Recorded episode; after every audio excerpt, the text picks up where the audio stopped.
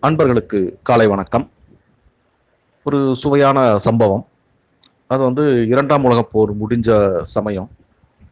அப்போது அமெரிக்க கப்பல் ஒரு ரெண்டு கப்பல். ரெண்டு கப்பல்களும் பார்த்தீங்கன்னா அந்த வெளிநாட்டில் போய் போர்லாம் போட்டு வெற்றிகரமாக தாய்நாட்டை நோக்கி வந்துக்கிட்டு இருக்கு. அப்போது அந்த டைமில் பார்த்தீங்கன்னா அவங்க கொஞ்சம் வழி மாறி போயிடுறாங்க. வேற வேறு நாட்டுக்கிட்ட போகிறாங்க அவங்களால அது என்னன்னு கண்டுபிடிக்க முடியல. அது கூட பார்த்தீங்கன்னா ரொம்ப பனி மூட்டம் ரொம்ப அதிகமாகி சுத்தமாக அது கரை எங்கே இருக்குது இவங்க எங்கே போயிட்டுருக்காங்க அப்படின்னு எதுவுமே தெரியாத ஒரு சுச்சுவேஷனில் போயிட்டுருக்காங்க.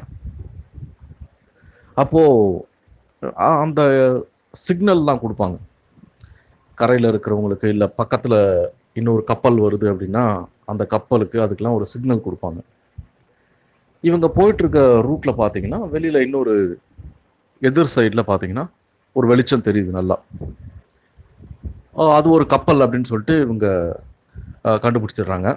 கண்டுபிடிச்சிட்டு இந்த கேப்டன் வந்து இங்கேருந்து சொல்கிறாரு அந்த கப்பல் வந்து நம்ம போகிற பாதையில் வந்துகிட்டு இருக்கு அதனால் அதை கொஞ்சம் ஓரமாக போக சொல்லுங்க அப்படின்னு சொல்லி இன்ஸ்ட்ரக்ட் பண்ணுறாரு இந்த கப்பலை ஓட்டுறவங்களும் சிக்னல் கொடுத்து அது மாதிரி சொல்கிறாங்க ஆனால் அந்த எதிர்பக்கத்திலிருந்து சிக்னல் என்ன வருதுன்னா நீங்கள் வந்து ஏதோ ஏதோ ஒரு பர்டிகுலர் டிகிரி சொல்கிறாங்க அந்த டிகிரியில் வர்றது தான் பெட்ரு எங்களால் வர முடியாது. நீங்கள் அந்த டிகிரிக்கு மாறுங்க அப்படின்ற மாதிரி சொல்கிறாங்க இவருக்கு ஒரே கோபம். யார் இது பேசுறது அப்படின்ட்டு கேட்குறாரு அங்கே வேலை செய்கிற சாதாரண ஊழியன் தான் அப்படின்ற மாதிரி ரிப்ளை வருது. இவருக்கு ஒன்று கோபம் அப்- நான் வந்து ஒரு உலக போரில் போயிட்டு ஜெயிச்சுட்டு வந்துகிட்டு இருக்கேன் இவ்வளோ பெரிய கேப்டன் பேர் ஏதோ இது என்ன பேருன்னு சரியாக தெரியல. நீ யார் என்ன த விலகி போக சொல்கிறதுக்கு அப்படின்னு. அப்போது அந்த சைட்லேருந்து பதில் வருது.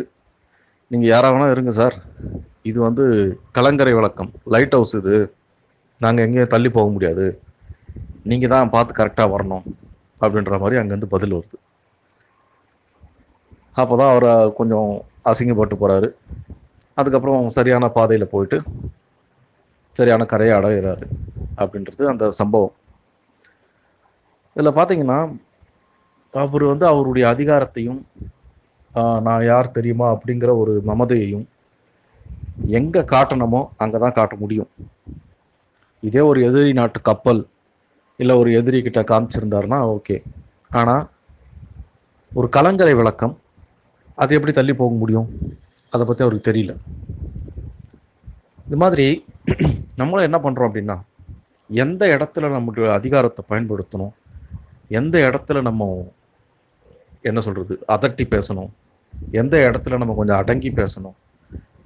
இந்த விவரங்கள் நமக்கு தெரிஞ்சாதான் நாம் வாழ்க்கையை ஸ்மூத்தாக ஓட்ட முடியும்.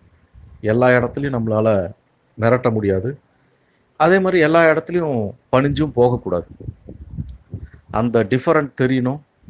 அதை அது எந்த இடம் அப்படிங்கிறத புரிஞ்சு நம்ம நடந்துக்கணும். திருவள்ளுவர் பார்த்தீங்கன்னா இடநறிதல் அப்படின்னு ஒரு அதிகாரமே வச்சுருக்காரு.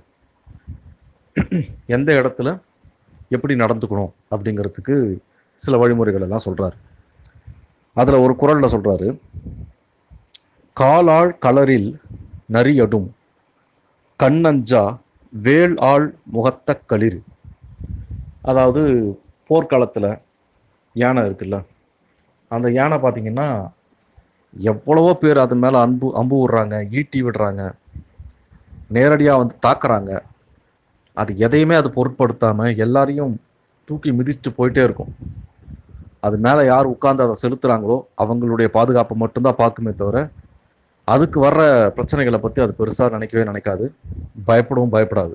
போர்க்களத்துக்கு பழக்கப்பட்ட யானை. அப்படிப்பட்ட ஒரு யானை ஒரு சகதியில் மாட்டிக்கிச்சுன்னு வச்சுக்கோங்க. இந்த புதைக்குழி சகதின்லாம் சொல்கிறாங்கல்ல அதில் அதனோட கால் மாட்டிக்கிச்சு அப்படின்னா ஒரு சின்ன நரி நரி கூட்டம் கூட அந்த யானையை வந்து சாகடிச்சிடும் அப்போது அந்த இடத்துல யானை கண்டிப்பாக பயப்பட தான் பயப்படும். ஏன்னா அதால் எதிர்த்து போரிட முடியாது. அதுபோல் எப்பேற்பட்ட ஒரு சக்தி வாய்ந்த ஆளாக இருந்தாலும் ஏதாவது ஒரு இடத்துல நாம் அந்த சக்தியை பயன்படுத்தாமல் கொஞ்சம் அடங்கி போகிற மாதிரி தான் இருக்கும். அது எந்த இடம் அப்படிங்கிறத நம்ம கண்டுபிடிச்சு எங்கே நம்ம அடக்கி வாசிக்கணுமோ கண்டிப்பாக அடக்கி வாசிக்கணும். அப்போ தான் வந்து நம்ம நான் சொன்ன மாதிரி ஸ்மூத்தாக போக முடியும். காலாள் கலரில் கால் அந்த சேத்துல மாறிடுச்சு. கால் ஆள் கலரில் நரியடும். நரியே அதை ஜெயிச்சிரும். கண்ணஞ்சா வேளாள் முகத்த களிறு.